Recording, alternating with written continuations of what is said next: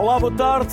A relação entre Portugal e Índia começou em meados do século XV, com os navegadores lusos a chegarem às terras do Índico.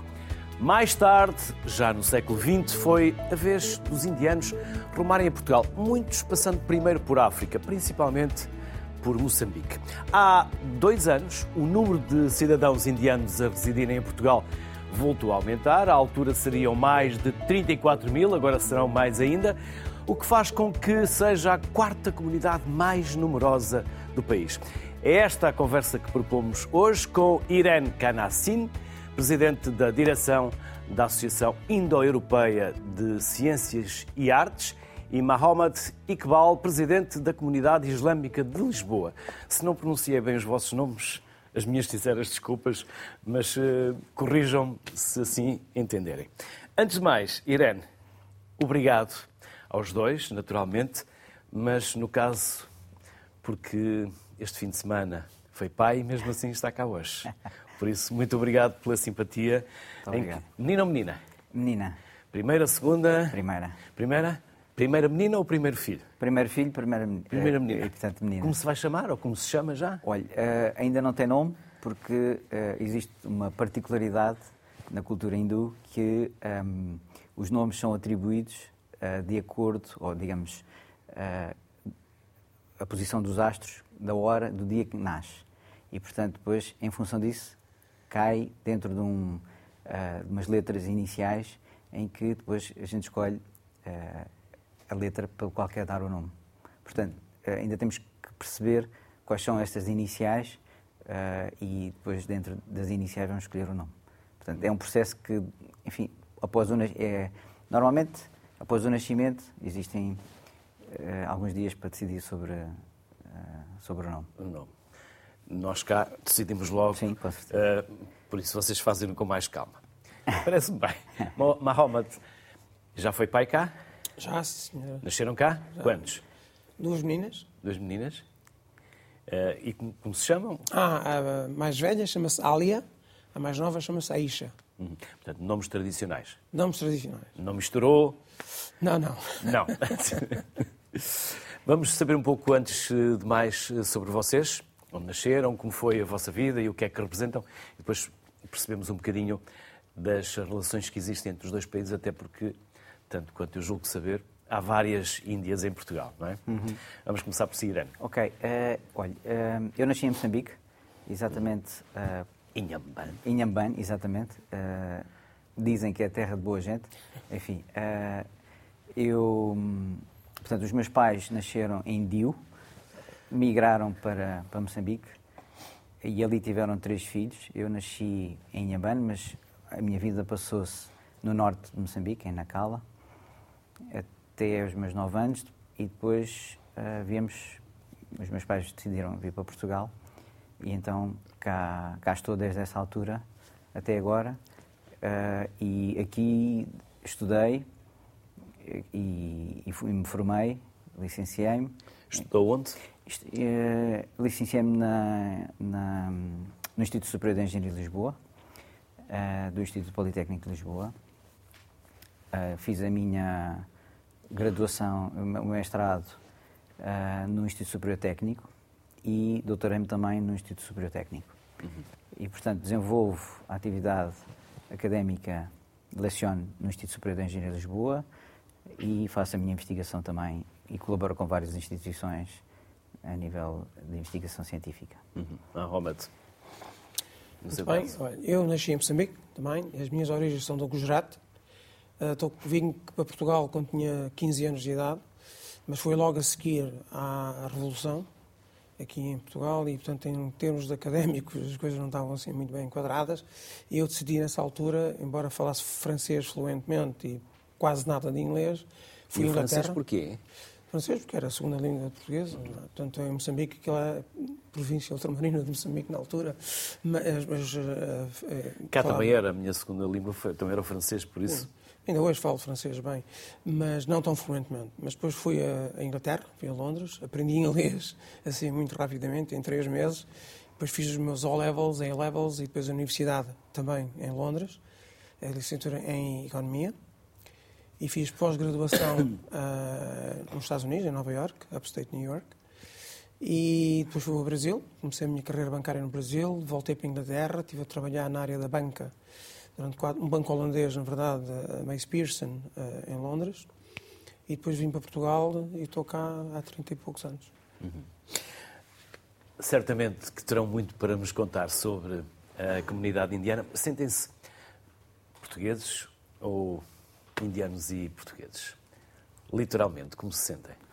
Olha, eu sinto-me um novo, uh, ou aprendi, digamos, a ser um, um novo indiano português ou português indiano. Porque uh, o facto de ter, uh, enfim, vindo de Moçambique para cá, as minhas origens são indianas, e portanto eu aprendi a ser um novo indiano, mas num, num território que não é a Índia, não é? E portanto trago esta estas, um, digamos, origens comigo e que me tornam uma pessoa mais, uh, enfim, não pura, puro indiano, mas obviamente uma outra forma de estar que é saber também estar neste, neste país maravilhoso. Hum, não, eu sinto-me português, enfim, porque naturalmente estou enraizado completamente. Nunca se esquecem as raízes, não é? Não, exatamente, mas as minhas raízes são muito importantes, sem sombra de dúvidas. E Vocês voltaram aos vossos locais eh, onde a vossa família saiu? Sim, eu tive, a oportunidade, eu tive a oportunidade de visitar e adorei, adorei uh, a visita. E depois tenho ido com muita frequência, não, muita frequência. Depois da pandemia, infelizmente não tanto, mas antes sim, costumava ir com alguma regularidade. E, e, e gosto, gosto muito da cultura, gosto muito do ambiente, gosto muito de, de, de visitar. Uh, e, e, naturalmente que tenho uma ligação muito forte. E também a Moçambique, como dizia o Irene, quer dizer, a Moçambique uh, é um país onde eu nasci, vivi a minha adolescência e tenho laços muito fortes com, com o país, gosto imenso também do, do país, é, mas naturalmente estou na Europa há, como disse, 30 e tal anos e, e as coisas adaptam-se. Há várias Índias em Portugal. A comunidade está perfeitamente uh, inserida, perfeitamente tranquila. Há preconceito. As perguntas vão sendo colocadas aos dois uh, e podem ir discutindo ou comentando ou complementando-se. Há um preconceito em relação à comunidade indiana. Olha. Uh... E a pergunta fica aberta para os dois, pode começar quem entender. Uh, não sei. Não, não, força. Pronto, ok. Uh, é assim, do meu ponto de vista, uh, os preconceitos, um, eles uh, vão-se desmistificando ao longo do tempo. Porque, de facto, um, quando o desconhecido uh, nos é apresentado, é uma reação humana. Não percebemos, não sabemos e, portanto, é normal este tipo de reações. Portanto, quando nos começamos a colaborar uh, uns com os outros uh, e percebermos a dinâmica do funcionamento, digamos, da, das comunidades, acabamos por entendermos o outro lado e estas, eh, diria, enfim, estas diferenças vão sendo amenizadas e compreendidas, digamos assim, e depois tornando, ficando normais cada vez mais e aceitáveis, aceitando com normalidade estas diferenças. Não, Roberto. Sim, eu concordo com o que o Irã disse, praticamente acho que é, é, é isso. Uh, naturalmente que eu acho que uh, nós somos enraizados, nós achamos que estamos extraordinariamente bem inseridos na sociedade portuguesa. E há dois momentos. Há um momento muito específico que é antes dessa nova onda de imigração específica, é? uh, porque o volume de pessoas aumentou e nós, tendo já muitos anos de vivência em Portugal, Uh, naturalmente que somos diferentes das pessoas que são novas e que vêm e que esperemos que também venham a se adaptar aqui uh, da mesma, quase da mesma forma. Uhum. E, e, nós fazemos naquilo que é possível para que uh, essas pessoas se sintam à vontade, que se sintam bem-vindas e que se tentem assimilar com as culturas locais e que aprendam a língua muito rapidamente e por aí fora. Quer dizer. Mas vocês traziam uma vantagem, é que falavam é português. Sim. A questão da língua, não é? Não é só português, não é? Quer dizer, porque o nosso background, ou seja, nosso, a nossa vivência tem sido no âmbito de uma cultura europeia, uh, naturalmente, eu considero-me um muçulmano europeu, e, e, por consequência, acredito que o homem faz o homem, né? como dizia o Camilo Castelo Branco, com quem andas, dir-te quem és. E, e, e, nós fomos adaptando um bocadinho a essa específica uh, situação de uh, as novas pessoas que estão a chegar e nós que já cá estamos há bastante tempo. Hum. Vamos então trazer à conversa também o Manuel Muji, o Mulji, presidente da direção da comunidade hindu em Portugal. Olá, Manuel. Boa tarde. Olá, boa tarde. Boa tarde aos convidados, os meus amigos, quem tive prazer de conhecer uh, desde o momento em que entrei para a comunidade hindu, para a direção.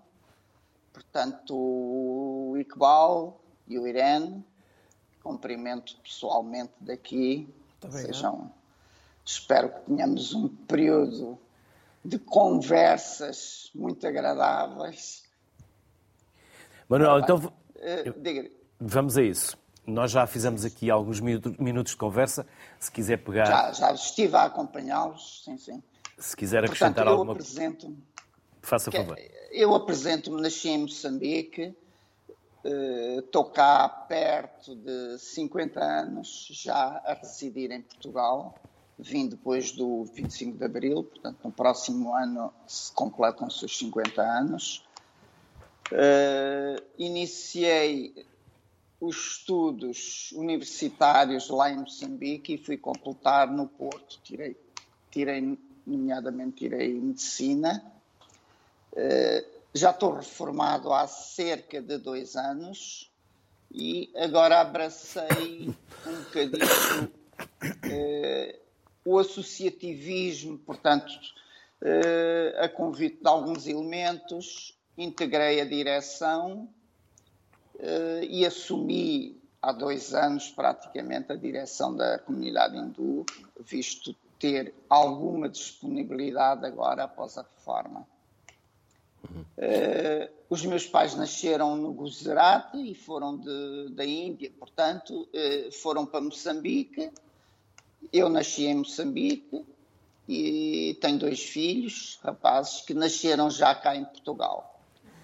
Hum. E estão a fazer a vida que já, já, como, já têm 30 anos. Já, tenho, já sou avô desde há um ano, mais ou menos. Uh, o primeiro netinho, a primeira netinha. E pronto, não sei. Já aqui falámos, já aqui falámos, eh, na verdade ainda não falámos muito, mas há várias índias, várias índias em Portugal e eu perguntava há pouco se sentem que há um preconceito relativamente à vossa comunidade, fruto também de algum desconhecimento ou mesmo alguma ignorância uh, relativamente aos vossos hábitos, aos costumes, à religião. Uh, o que se está a passar agora com a nova vaga da migração, se calhar passamos nós também, quando viemos de, da África, uh, essencialmente, a maioria veio da África, a primeira leva da migração após o 25 de Abril. Uh, éramos um, indivíduos com uma cultura diferente, desconhecida num continente, até porque em Moçambique havia um convívio franco, aberto entre todas as comunidades. Eh, por isso, nós já estávamos adaptados lá.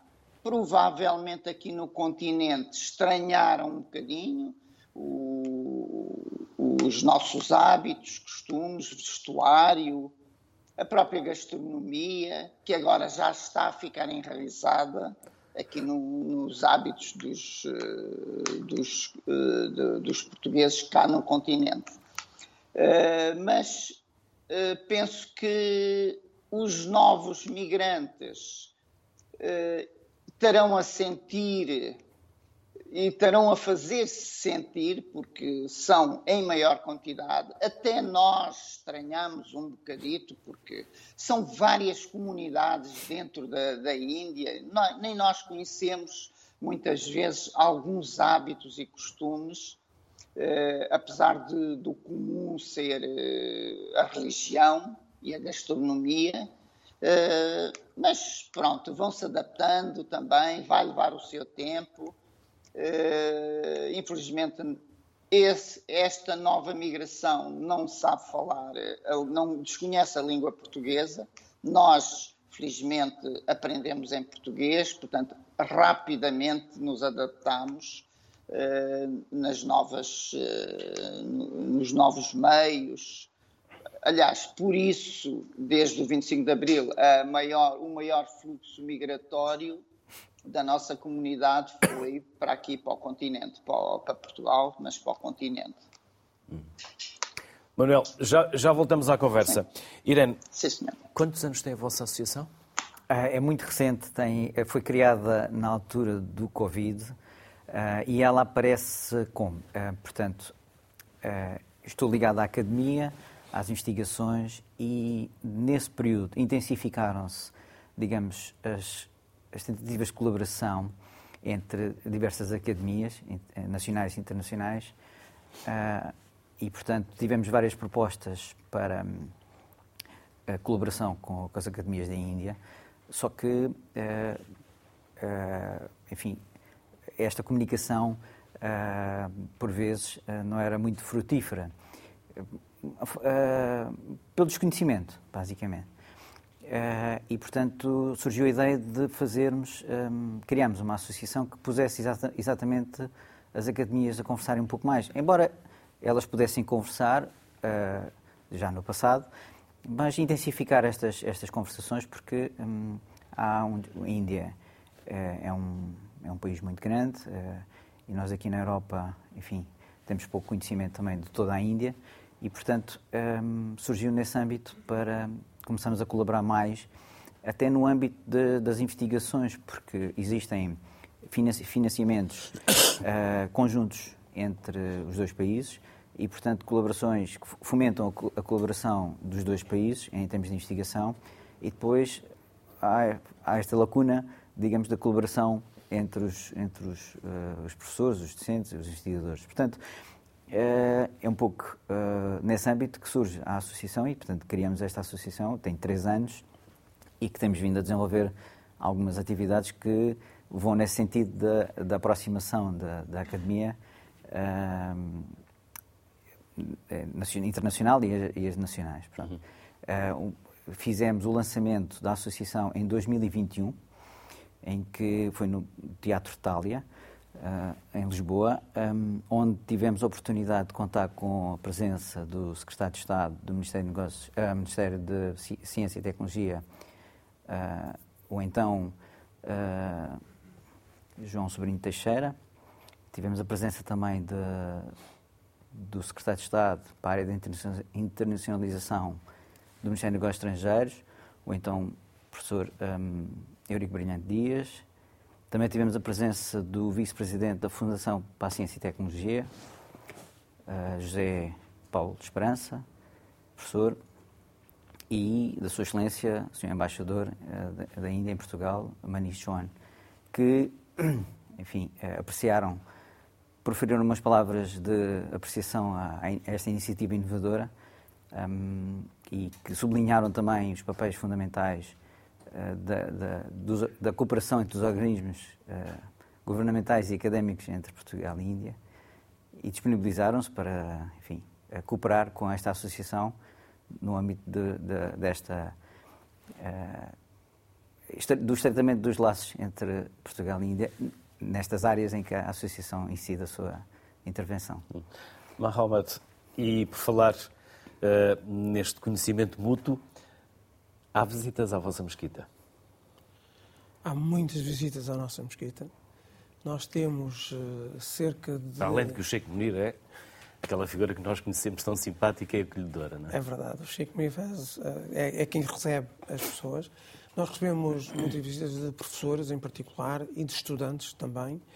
E, e periodicamente também de pessoas que têm interesse em conhecer um pouco Mesquita.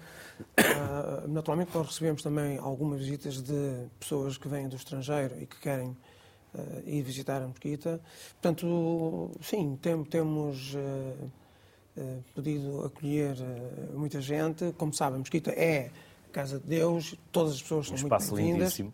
São todas Merece ser visitado também. Diga, diga. É um espaço lindíssimo. Obrigado, obrigado. Teve a oportunidade é, de... Sim, já várias vezes. Ah, tá. E, e eu, eu, eu acho que nós, como disse, damos as boas-vindas a seja quem for. Naturalmente que também, na altura das eleições, recebemos muitos partidos políticos a visitar. Nessa altura eles vão a todo lado. A visitar a Mesquita. E, e, mas, mas, no grosso, o mais curioso é que os estudantes que nós recebemos são pessoas que vêm com perguntas muito específicas, Uh, e saem de lá com uma impressão, obviamente, completamente diferente, porque à primeira vista não fazem ideia do que é. Nós também temos um pavilhão desportivo no equipamento social de Mesquita, em que, uh, enfim, custa-me dizer um bocadinho, mas vou dizer, quem joga lá mais é o Benfica. Uh, que é Sporting. Que eu sou de Sporting. E, e, e, mas, mas, naturalmente que sempre damos as boas-vindas. O Sporting já jogou lá também, mas quem está a jogar neste momento é o Benfica e os estudantes da Universidade Nova, que foram os primeiros utilizadores desse equipamento. É? Temos também uh, um salão nobre que uh, alugamos para conferências e casamentos. Por isso, não faltam motivos para... Para se visitar. E temos um refeitório, quer dizer, um refeitório, muita gente gosta de também vir ao refeitório na Mesquita. Não, não, não, faltam, não faltam motivos nem locais para este diálogo uh, entre as comunidades. Manuel, e há aqui um diálogo, diálogo interreligioso também, que existe e que merece ser conhecido. É verdade. Uh, participamos juntamente com as diversas confissões religiosas em reuniões regulares, uh, tentando uh, divulgar todas as confissões desmistificando também qualquer ideia que, anormal que possam ter, promovendo o convívio também entre todos, entre todos nós. Normalmente, umas vezes as reuniões decorrem na nossa comunidade, outras vezes na, em diversas outras comunidades. Eu próprio já participei na comunidade islâmica também, eh, mas é, é um diálogo uma, eh, que decorre eh, com muita, muito saudável e que permite evitar que haja, diminuir os conflitos que, que se ouvem falar também noutros países, não é? Mas nós aqui aprendemos uh, a ter esse diálogo já de Moçambique.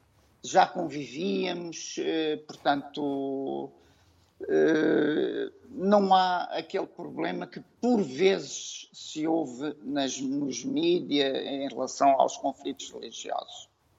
Uhum. Manuel, sim, sim.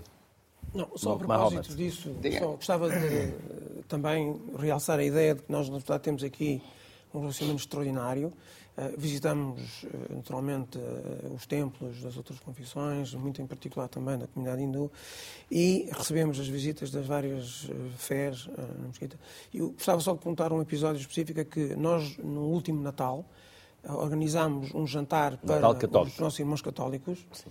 em conjunto com a Associação Nur Fátima, que faz enfim, assistência a, a sem-abrigo, não é? Uh, e convidámos o engenheiro Carlos Moedas também para, eh, nessa altura, poder estar um pouco com as pessoas que uh, beneficiaram-se dessa organização. E, e temos um grupo de jovens da comunidade hindu que vieram especificamente e particularmente para poderem conviver com esse meio e poderem servir às pessoas em conjunto com as outras pessoas.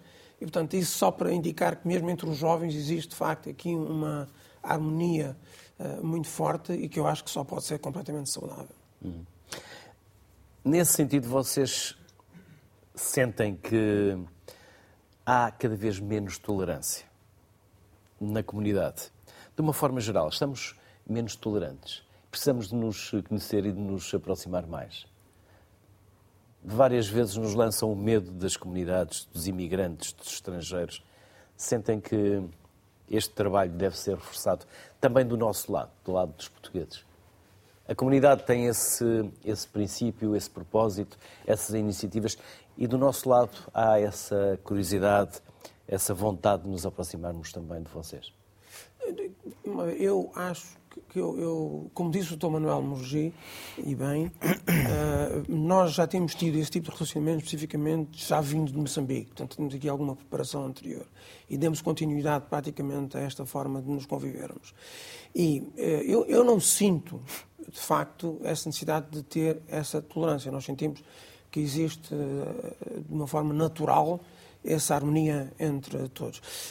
Obviamente que nos tempos mais recentes, isso talvez seja um pouco melhor evidenciado. Sim, eu focava mais agora nestes últimos tempos. Muito bem, muito bem. Sim, sim. Neste Aí eu receio da imigração, dos estrangeiros que vêm. Sim, sim. Quer dizer, uh, isso... Mas de uma forma muito leve, para ser sincero. Quer dizer, nós não podemos dizer que nós sentimos isso assim de uma forma acentuada. E, e não deixa de ser uma questão específica que uh, julgo que nos faz aproximar um pouco mais, no sentido de uh, eventualmente dissipar desta situação específica que é, que é muito mais recente. Uhum. Na minha opinião, é, o, o, que eu vejo, já foi apontado aqui uh, pelos participantes, uh, depende da época. Portanto, houve já uma época em que houve uma imigração, portanto, vieram da Índia, uh, peço desculpa, vieram de Moçambique e integraram-se aqui na sociedade numa altura... Isso foi na, na, nos anos 70, Sim, mas, a seguir ao 25 mas, de Abril, não é? Exatamente. Mas, mas nessa altura também houve... Não, houve, mas quer dizer, uh, isto tem que ser analisado de uma perspectiva contínua, não é? E, portanto, uh, nessa altura, talvez uh, muita adaptação houve. Hoje, as sociedades já são mais integradas, a Europa, se pensar, analisarmos neste, neste uh, padrão.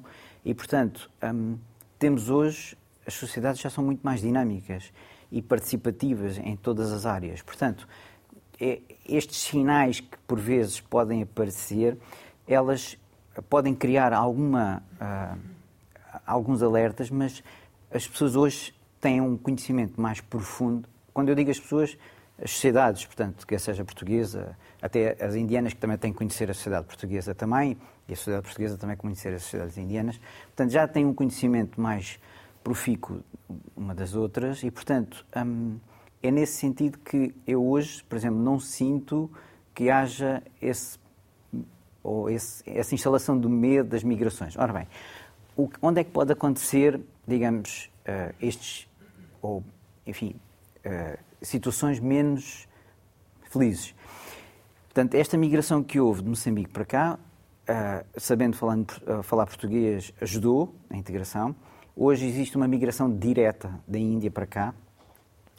Uh, e, portanto, as pessoas que vêm para cá, nem todas portanto, têm a facilidade de falar a língua portuguesa. E, portanto, ainda têm que percorrer um, um caminho e, portanto, essa dificuldade que estas pessoas têm, por vezes, mas eles já encontram aqui um caminho que já foi traçado no passado. E, portanto, esta integração também destas pessoas que vêm para cá uh, e que gostam de estar cá uh, e que desenvolvem sua vida depois uh, profissional, académica em, em Portugal, portanto, integram-se na, na, sociedade. e, portanto, tudo isto, todo este percurso, todos estes sinais ajudam a que uh, hoje em dia estes receios, eventualmente há quem queira lançar estes alertas, mas uh, as sociedades hoje, uh, se analisamos em, em termos da Europa mundiais, elas já são muito mais integradas, portanto, eu não, eu não sinto. Ainda bem, ainda bem. Mais um convidado. Vamos trazer o João Amorim, que é administrador da Fundação Oriente. Olá, João Amorim. Boa tarde, bem-vindo. Boa tarde. Na verdade, bom dia, porque estamos a gravar de manhã, mas boa tarde, porque vamos para o ar à tarde. João, muitos anos uh, na linha da frente da, da Fundação, como delegado também em Macau. Sim, a Fundação foi criada em 1988 uh, e começou por ter, sempre teve a sede em Portugal e a primeira delegação que teve foi em Macau uma vez que também é, é a origem da criação da Fundação é a partir de Macau. Uh, depois fui delegado em Macau até o ano 2000, depois voltei para Portugal, aqui para a sede da Fundação, uh, onde desempenhei vários cargos, diretor internacional, diretor cultural, até chegar a, a membro do Conselho de Administração. Mas mais do que eu, eu gostava de falar sobre as atividades da Fundação, nomeadamente nas que têm a ver com a Índia, que é o tema deste programa. Portanto, a nossa delegação na Índia surgiu em seguimento a uma visita do presidente Mário Soares à Índia uhum. em 1994, 95. A delegação abriu, abriu em 1995, localiza-se em Goa, já antes de, de, abrir a delegação, tínhamos feito várias missões para uh, tentar encontrar uma casa que pudesse servir de sede à delegação. E, e pronto, e assim foi. Fizemos as obras na delegação, abrimos a delegação e iniciamos a nossa atividade. Uh, eu devo dizer que a Fundação tem não só essa delegação em Goa, como tem aqui em Lisboa, desde 2008, o Museu do Oriente, onde desenvolve uma atividade cultural, que é a sua principal atividade. A principal atividade desta fundação é a atividade cultural, embora também tenha uma presença na área social, nomeadamente da educação e da filantropia, assuntos sociais, etc. Uh, em Goa, não sei se quer que desenvolva sim, um sim, sim. do que é que eu, eu, eu, a Fundação Oriente, o museu, conheço e recomendo que quem não a conheça, que, que a visite. Goa conhecemos pelos uh, programas dos portugueses pelo mundo e aquilo que nós uh, vamos vendo desses programas é absolutamente fantástico e acho que por vezes merecia até mais divulgação. Se quiser pode ir por aí e ao ensino da língua portuguesa, se ela está a, nossa colaboradora, a nossa colaboradora em Goa, Ana Aline, frequenta muitas vezes as nossas atividades, é uma boa amiga, a ajudar a divulgar aquilo que nós fazemos, pelo menos na na RTP Internacional. Portanto, basicamente lá aquilo que fazemos eh, são atividades culturais e o ensino da língua portuguesa e ainda, marginalmente, algumas ações de caráter social. Eu gostava de referir esta questão da língua portuguesa, que nós desenvolvemos através do pagamento dos salários aos professores de português em Goa, que ensinam no ensino secundário. Portanto, em Goa, o português é uma uma língua de opção, é uma terceira opção, mas devido ao relacionamento histórico que Portugal tem com a Índia, obviamente é igual uma comunidade eh, que teve ligações com a administração portuguesa e seus descendentes, e daí se manter algum interesse na aprendizagem do português. Eu, quando, quando, vou, a, quando vou Lisboa, já tenho falado com várias pessoas, autoridades locais, religiosas ou, ou civis, e faço-lhes Costumo dar-lhes o exemplo da China. A China utiliza Macau para uh, promover o, o, a aprendizagem do português entre os seus cidadãos, quer os residentes em Macau, quer mesmo aqueles que vêm do interior da China. Por razões económicas. Uh, não é porque gostem dos portugueses ou da, ou da língua portuguesa, é porque reconhecem que é uma língua que é falada, é a sexta língua mais falada no mundo, e, portanto, é muito útil para as relações económicas da China, nomeadamente com a África e com o Brasil, e também com Portugal, como é óbvio. Eh, eu faço notar isto às autoridades indianas, mas parecem um pouco mais fechadas, talvez, porque há aquela herança de inglês que deixou lá o, o, inglês, como é óbvio, que é, um, é quase um. É quase o esperanto universal hoje em dia, toda a gente fala ou tenta falar inglês, melhor ou pior, mas de qualquer modo, nós fazemos lá esta atividade em, eh, e mais recentemente, temos notado maior abertura das autoridades locais para desenvolver a cooperação nesta área.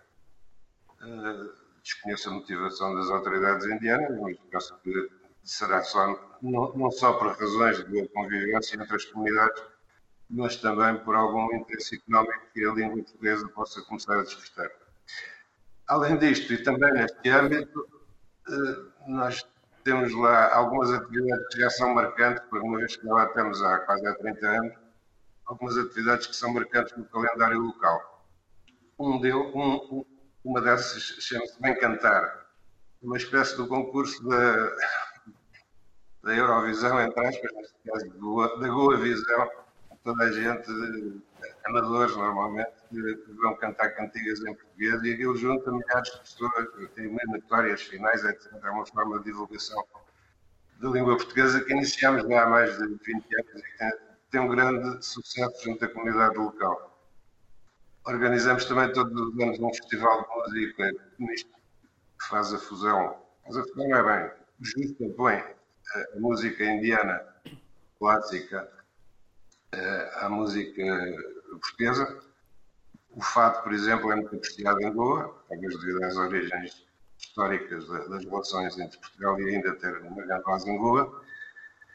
E depois desenvolvemos imensas atividades com escolas. Não vou ficar aqui a detalhar para não amassar, mas desenvolvemos muitas atividades em escolas. E basicamente é isto que fazemos em Goa. Uhum. João Amorim, já voltamos, já voltamos à conversa. Mahomet, há várias Índias, como já aqui falámos, mas também há várias religiões professadas pelos indianos, principalmente uh, hinduísmo. É? Que outras? Outras. Uh... Aqui os dados que tenho. Portanto, muçulmana. Sim, muçulmano. muçulmano. Também há católicos? Também há católicos, exatamente, sem dúvidas. Uhum. E depois há a Sikh, não é? E, enfim, existe também, de uma certa forma, o budismo, uma parte dela, pelo menos, também na Índia. Mas olha, é um país extraordinariamente diversificado e eu não tenho mãos dedos suficientes para contar o número de religiões especificamente que estão lá a professar a sua fé. Uh, e, e, naturalmente tive a oportunidade de ter contato também com várias delas quando estive lá. Uh, e, e, sempre com um encanto fascinante, espetacular. Aliás, só para dar uma ideia, o, o, o Dalai Lama, quando veio a Portugal, ele visitou uma mesquita e foi a primeira vez que na vida dele ele visitou uma mesquita. Isso aconteceu aqui em, em Portugal, portanto, tem um, um, um, um, valor histórico específico em relação a isso. Mas olha, eu tenho tido, como disse, a oportunidade de uh, visitar Índia e frequentei várias vezes aquilo que é uma medida que o governo indiano adapta todos os adapta todos os agora cada dois anos antes era cada ano que é o Pravasi Bharatiya Divas que é um programa específico para as diásporas uh, no mundo inteiro. E recebe cerca de 3 mil pessoas entre o dia 5 e 7 de janeiro uh, era todos os anos agora é cada dois anos uh, para simbolizar o regresso do Mahatma Gandhi da África do Sul para a Índia. E, e esse, esse, evento é um evento de cerca de cinco ou seis dias, é cultural e é profissional. Ou seja, os ministros de todos os Estados da Índia trazem os seus ministros específicos e uh, falam sobre as oportunidades de negócio que existem no seu respectivo Estado. E a ideia é das pessoas que vêm de todo o mundo vão visitar essas uh, uh, apresentações específicas do seu estado de origem. E, e eu já, vi, já participei de cerca de 8 de 15 uh, programas de Bravasi Bharat Adivas. Uhum. E, e, presenciei, naturalmente, a condecoração que foi feita ao Dr. Abdul Vakil, o anterior presidente da Comunidade Islâmica em Lisboa, uh, pelo presidente Abdul Kalam, na altura, Uh, e, e, também acompanhei a visita do Sr. Primeiro-Ministro António Costa em Bangalore, num desses eventos de Pravasi, uh, em que ele foi condecorado naturalmente pelo Presidente da Índia. Uh, eu, eu, tive a oportunidade de fazer duas coisas fantásticas e fascinantes na minha vida. Um é ter a oportunidade de ser convidado para um Haiti no Rastra um? uh, é o quê? É, é, o chá das cinco, tradicional britânico, indiano, que teve origem na Índia, uh, no Palácio Presidencial, que é Rashtrapati Bhavan, Uh, com o presidente Abdul Kalam, com quem tive a oportunidade de ter uma conversa muito específica e falar um bocadinho sobre este maravilhoso país que é Portugal. Uh, ele era um cientista, já faleceu, era um cientista e, e naturalmente uma pessoa muito especial. Uh, e também tive a oportunidade de ter exatamente o mesmo tipo de evento, mais uma vez no Palácio Presidencial, com a primeira mulher presidente na Índia, Shri Pratibha. Uh, e também foi fascinante porque, uh, naturalmente, ter a oportunidade de estar com a primeira mulher presidente na Índia é algo que eu não estava a contar poder uh, fazer e, e foi, foi extraordinário. Já que foram por aí, qual é o papel da mulher na comunidade? O papel da mulher na, na comunidade, ouça, é essencial, é fundamental, é, é espetacular. Primeiro as mulheres, nós temos essa uh, forma de considerar aquilo que é e, e graças a Deus, eh, é algo que é partilhado mesmo geralmente, quer dizer, há exceções naturalmente, especificamente, mas geralmente essa é eh, a atitude que nós temos tido. Elas têm um papel espetacular, extraordinário, eh, são, são quem dão à luz ao, aos filhos, é quem cuida deles mais especificamente uh, também, ou, ou pelo menos cuidava, agora, agora é mais partilhado e ainda bem, em todas as culturas, acredito eu. Mas, mas ouça, a mulher é muito importante para, para nós, a nossa comunidade. Uhum. É, ora bem. Uh... Ela trabalha? Sim. Não, lhe é dedica... não lhe é atribuído apenas o papel de mãe, não. de cuidadora? Uh, Deixe-me deixe explicar. Uh, é assim, uh, as sociedades evoluem, não é? a sociedade portuguesa também evoluiu nesse sentido. E hoje, a sociedade, como é integrada, nós acabamos por ter um padrão de comportamento semelhante. E, portanto, quando vivemos de uma forma conjunta, portanto, temos que saber estar. E, portanto, as mulheres também vão assumindo papéis, digamos, que trabalham, têm a sua atividade profissional, têm, fazem parte, portanto, estão na, na, na área social uh, da, da, comunidade, participam em, em atividades uh, sociais da comunidade, até fora da comunidade. Portanto, elas, uh, o, o, povo, acaba por estar integrado, a sociedade indiana está integrada na sociedade portuguesa e, portanto, acaba por ter participações ativas mesmo na sociedade. e, portanto, tem filhos, uh, cuidam dos filhos, cuidam da família. Uh, os, os, homens também já têm uma participação, quando falamos só das mulheres. Já, já ajudam lá em casa. Exatamente, portanto, também têm uma participação mais ativa e, portanto, acabamos por estar, digamos, mais envolvidos também em, em, todas estas atividades, sejam os profissionais mesmo em casa. Portanto, hoje em dia podemos falar, se calhar, em certas zonas, enfim, da Índia em que a mulher Uh, enfim, uh, mas uh, são situações pontuais. Hoje, hoje a sociedade já é muito diferente há 50 anos atrás. Manuel, onde estão principalmente as comunidades indianas em Portugal? Mais Lisboa e Porto? As comunidades indianas estão mais concentradas em Lisboa e Porto. Foram os primeiros migrantes que vieram e que se estabeleceram nessas grandes cidades. Agora, já, já estão instalados no Algarve, eh, em, na zona de Santarém. Muito por uns trabalhos agrícolas, Já se vão é? espalhando trabalhos uhum. agrícolas, não só, mas também em ITs, ou seja, uh, informática. Muitos jovens estão, por exemplo, na zona de Aveiro, Leiria, estão concentrados aí, uh, a trabalhar com, a colaborar com a universidade. Eh, portanto, já se tem espalhado uh, pelo país fora.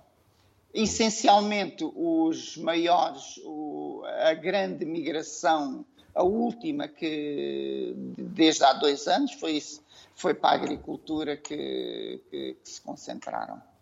Mas já são bastantes, já são só, por exemplo, em nepaleses estão aqui quase 60 mil, segundo se ouvi dizer, isso veio dar também uma maior animação à nossa comunidade, a eh, comunidade hindu, estávamos só confinados aos, aos indianos vindos de Moçambique e aos novos hindus que frequentam também a nossa comunidade, dando uma outra vida também e obrigando-nos também a adaptar alguns usos e costumes que vão sempre variando consoante a região de que são provenientes.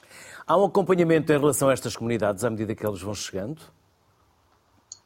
Uh, nós vamos dando um apoio no ensino do português. Começámos com o um apoio aos ucranianos, ao, à comunidade afegã e depois, com a migração dos indianos, com a vinda dos indianos, começamos a ensinar o português aos estrangeiros. Alargamos a toda a comunidade, fizemos um acordo com um Instituto de Emprego e Formação Profissional também, que nos dá algum apoio.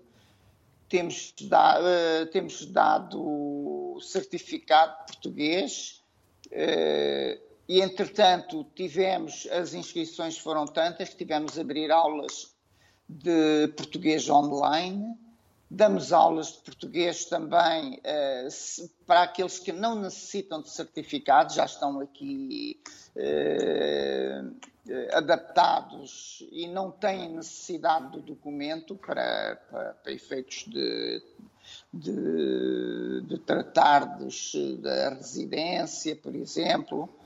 Uh, temos o templo que serve de atração também, é um ponto comum, no, no fundo, é um ponto que, que, faz com que eles apareçam, a primeira vez apareçam na comunidade e a partir daí uh, temos a cantina com a gastronomia, que, que eles estão mais familiarizados, ou seja, facilitamos a integração. Comemoramos todos os eventos religiosos, são comemorados na Índia também, isso faz com que eles também apareçam, ou seja, vão ficando mais adaptados uh, aqui em Portugal também. João Amorim, há um património para recuperar, que já está a ser recuperado também?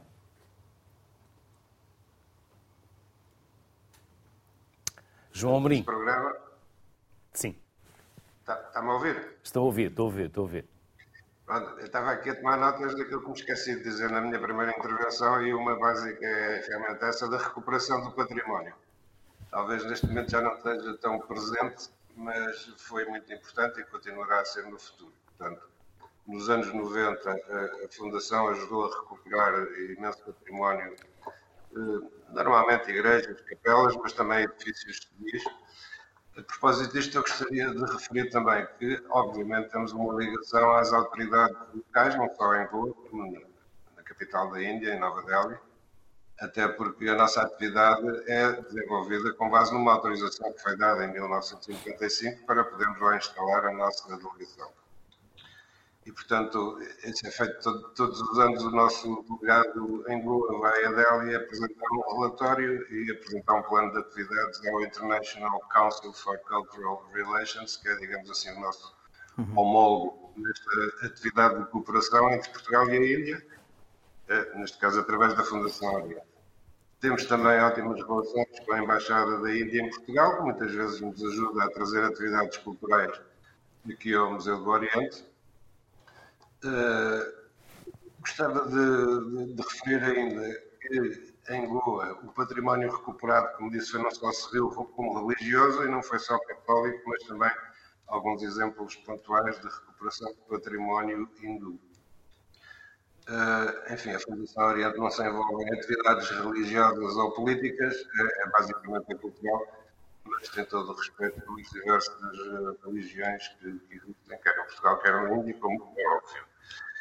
Uh, aqui em Portugal temos também relações com a comunidade hindu, embora pontuais, uh, e, e, com a Casa de Boa, que no fundo é uma associação onde os gobeses se sentem em casa aqui em Lisboa. Em termos culturais, aqui no Museu do Oriente já temos feito várias exposições a partir do nosso próprio espólio, que é vastíssimo, de objetos da cultura indiana. Eh, gostava, por exemplo, de chamar a atenção que este ano vamos fazer uma exposição que julgo que vai ser muito interessante, que se chama Estúdio Ganesh. O Estúdio Ganesh é um estúdio de fotografia que existiu em Goa eh, desde a primeira metade do século XX até creio que cerca dos anos 80. Esse, o espólio desse, desse estúdio fotográfico foi vendido ou doado, já não me recordo, à Fundação, tem estado aqui no nosso centro de documentação e há cinco anos que andamos a recuperar eh, os negativos e os, os positivos. Né? Portanto, uma série de. São milhares e milhares de fotografias de Goa e que relatam um bocadinho da história de, daquilo que foi vivido em Goa desde os anos 50 do século passado até aos anos 80. Também já fizemos exposições sobre as deusas indianas, enfim, já tivemos cá também uma exposição uh, que veio de, de, Nova Delhi um fotógrafo indiano que há alguns anos. Uh, em Goa, propriamente dita, a nossa delegação, uh, o espaço principal está ocupado com a obra de um pintor de Goa chamado António Xavier Trindade, que viveu no final do século XIX e faleceu em 1935.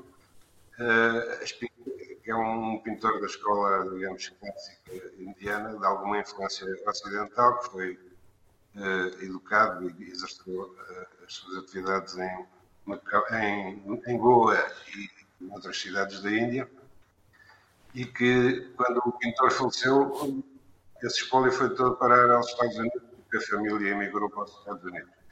E foi através do contacto com uma fundação americana que depois mostrou a intenção de fazer regressar a Goa o espólio do artista, que no fundo era o natural de Goa, o e foi um processo demorado, porque para obter autorização para reimportar para a Índia algo que tinha saído da Índia 60 anos antes, foi um bocadinho complicado, mas lá, lá, lá está, e, e, é muito visitado, e as próprias escolas e instituições e visitantes, turistas, etc., vão, vão à nossa delegação ver as obras deste pintor. Uhum. Isto são apenas alguns exemplos daquilo que fazemos, quer em Portugal, quer na Índia, para promover as relações culturais entre, entre Portugal e a Índia. João e Manuel, muito obrigado pela simpatia que tiveram em estar connosco. Até uma próxima. Felicidades. Obrigado. Até, até à próxima também. Vamos trazer o Etul Chagan também para a conversa. É DJ, não está em Portugal neste momento. É tu, se quiser dizer onde está, fica ao seu critério. E já agora, quem é e o que faz? Boa tarde, meu nome é Tul Chagan, como disse. Uh, sou DJ, sou DJ de Bollywood de Bangra, há alguns anos. Mas também tenho um, um day job, que é das 9 às 5, do Ciência Informática. Estou neste momento em Londres. Uh, trabalho cá, mas passo a vida a ir a Portugal. Tenho os meus pais em, em Lisboa, a minha irmã. Já agora, falando dos meus pais, uh, ambos de origem indiana. O meu pai nascido em Dio, a minha mãe nascida em Moçambique. Uhum. A minha irmã nasceu em Moçambique e depois da guerra, os meus avós, os meus pais, a minha irmã, os meus tios mudaram-se para Portugal e eu nasci em Lisboa, só a fazinha. E há 10 anos criou um festival. Exatamente. Que chama... Vai ser este ano Diga. o décimo aniversário. O festival chama-se Bollywood Holi. Um, foi criado no, no Martim Muniz, um, na altura. Uh, nós fizemos, se não me engano, sete anos no Martim Muniz, os últimos dois anos na comunidade hindu. Esta imagem é já na comunidade hindu. Uh, e este ano já estamos a trabalhar na data. Uh, foi um projeto que foi criado num, num curso de organização de eventos um, e nós, em, até posso lhe dizer que 80% na altura no, no, no Martim Muniz era um público não indiano, ou seja, é um festival aberto para todas as comunidades, todas as religiões, são sempre todos muito bem-vindos e eles, eles gostam. Um, este, agora, depois do Covid, nós mudamos para a comunidade hindu um, e continuam a ser um, todos muito bem-vindos. O som é, é de música indiana, e não é isso que faz com que as pessoas não desfrutem. Temos vários vídeos em que mostram que as pessoas estão claramente a, a divertirem-se. Um, e é, é, é, um dia fantástico. É, é, um, é, um, festival em que começa de manhã e acaba ao final do dia. Em que temos bancas, temos artesanato, temos roupas, temos obviamente o lançamento das tintas, temos workshops de yoga, de, de dança. Uh, e é um festival super animado para todas as idades, todas as religiões. E, Uh, Etul, não há uma música indiana. A música indiana tem muitos estilos, é muito variada. Sim. Sim. Bollywood, Bhangra, uh, há vários tempos. Eh, não é. Não, é quando, às vezes as pessoas quando pensam é aquela música mais, uh, mais típica, mais, digamos, mais, mais calma. Não, nós temos vários tempos. É, é, é, é tem que vir este ano se conseguir. Fica já o convite feito. Quando, quando será? É tu? Uh, estamos a trabalhar, estamos a Mais ou menos? que seja em junho. Junho, mas primeira uh, quinzena, isto... segunda quinzena. Uh, estamos a tentar que seja na primeira quinzena, mas ainda estamos a tentar fechar a data. Isto, porque o ali no calendário hindu é em março. Este ano, se não me engano, é dia 24. Só que, vamos ser sinceros, março, final de março início, e o mês de abril, é, Portugal é conhecido pelas chuvas. Sim. E para evitar. Abril Águas Mil, não é? Exato. Nós já tivemos casos em que, felizmente, tivemos que adiar e isso causa transtorno a toda a gente, todos os participantes, todos, em termos de organização. Então, nós tentamos adaptar o festival agora, mas para uma altura em que hum, seja mais apelativo em termos de, de meteorologia. É tu, já tenho aqui pelo auricular a equipa a dizer que está disponível para irmos ao festival, por isso ficamos à espera Perfeito. De saber quando será. Exato. Exato. É só que, seguir nas redes sociais, eu vou ali, ali no Instagram ou no, no, no, Facebook, e assim que tivermos a data nós vamos anunciar. Estou mesmo a tentar marcar isso, porque todos os anos começam, por esta altura, a receber mensagens sobre um, a, a, data. Uhum. O que é bom sinal. É bom sinal. É sinal que há interesse e, e as pessoas estão ansiosas. E nós também ficamos ansiosos por saber quando será a data. É tu. Um enorme obrigado pela simpatia obrigado. e pela disponibilidade que teve em estar connosco. Obrigado. Tenho aqui dois livros. Posso começar por este? Claro. E este, Amil Samart. Anil Samart. O que, o que significa? Ora bem, uh, deixe-me só recuperar um bocadinho Sim. um ponto anterior sobre a migração. Uh, hoje já, já vemos também migração, muita, uh, formada. Portanto, nós, nós formamos aqui muitas pessoas que imigram também para os outros países, mas hoje também já temos migração da Índia. Estão a ser bem integrados? Estão a ser muito bem integrados nas, nas academias, porque as academias também falam, portanto, a língua inglesa Uh, e, portanto, uh, existe esta, esta migração, portanto, para, uh, para Portugal, o que, é, o que traz valor acrescentado, porque são pessoas com, com conhecimento que vêm acrescentar. Deixe-me também falar um pouco sobre, sobre esta associação, do objeto que é, nós estamos imbuídos na, na promoção e divulgação do, do eh, de investigação científica cá em Portugal e da criação artística. E, portanto, neste âmbito da transferência de conhecimento, uh, temos realizado um, eh, atividades uh, de transferência de conhecimento, temos feito uh, onde interagem academias nacionais e internacionais da Índia, nomeadamente, um, e tem havido, portanto, este, este, este, tipo de atividade promove transferência de conhecimento para os alunos. Os alunos nacionais têm contacto com a realidade indiana, do que é que se faz na Índia, em termos de, uh, uh, digamos, uh, da tecnologia. e, portanto, isso promove essa transferência de conhecimento, promove o network, as pessoas passam a conhecer também os docentes, promove também colaboração entre instituições, entre os docentes, eh, e que eh, facilita, digamos, a, a integração em projetos científicos. Portanto, hum, este tipo de atividade nós temos vindo a desenvolver e hum, recentemente fizemos uma, uma homenagem a um professor indiano, uh, Anil Samart, uh, que desenvolveu cá em Portugal as relações uh, socio-históricas uh, entre Portugal e Índia. e, e, foi, e, e, tivemos este evento na Sociedade de Geografia de Lisboa, um, e que foi um evento lindíssimo, foi uma homenagem lindíssima prestada. Um, e este, este livro é uma, é um, uma homenagem ao professor Anil Samart, é, uma, é um agradecimento ao legado uh, que ele nos deixa, que, um, enfim, gerações futuras que cá uh, vão, vão poder uh, olhar por, por, este legado e poderem desenvolver o seu trabalho uh, nesta, nesta área da história entre Portugal e Índia. Uhum. Coleção de arte Mohamed Iqbal, uma seleção. Quer falar-nos do, uh, não, do eu livro comecei, que trouxe? Uh, eu sou um apaixonado pela arte. Eu comecei a colecionar alguns quadros quando eu estive a viver no Rio de Janeiro, há muitos anos atrás e tenho uma pequena coleção de arte contemporânea 80% lusófona e 20%, digamos, das outras partes do mundo. E decidi editar um livro, uh, enfim, para ficar a memória, uhum. praticamente. O impulso caligráfico está à venda? Não.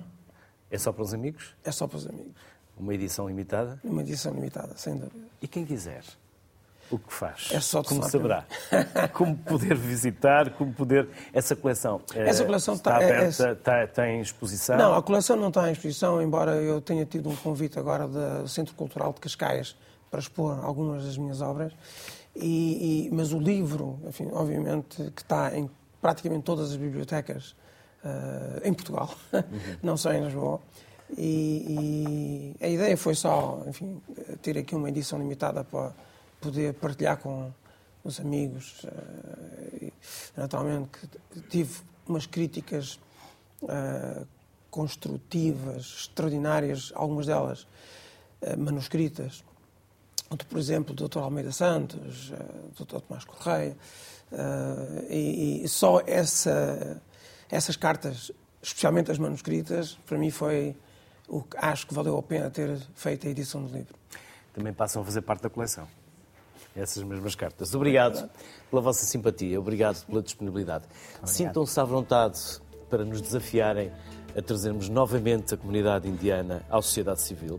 O programa é a sociedade civil e ela faz-se de muitas comunidades que vivem em Portugal e, na prática, quando falamos de comunidades, estamos a falar de portugueses. Na maior parte dos casos, de portugueses. Bem-ajam as maiores felicidades para Muito vocês, obrigado pela oportunidade. para as vossas famílias, para todos e um bem-ajam pela simpatia e disponibilidade que tiveram em estar aqui connosco. Hoje falámos da relação que une Portugal e Índia, dos portugueses com ascendência indiana e que também é a quarta comunidade mais numerosa em Portugal. Até amanhã, saúde para todos.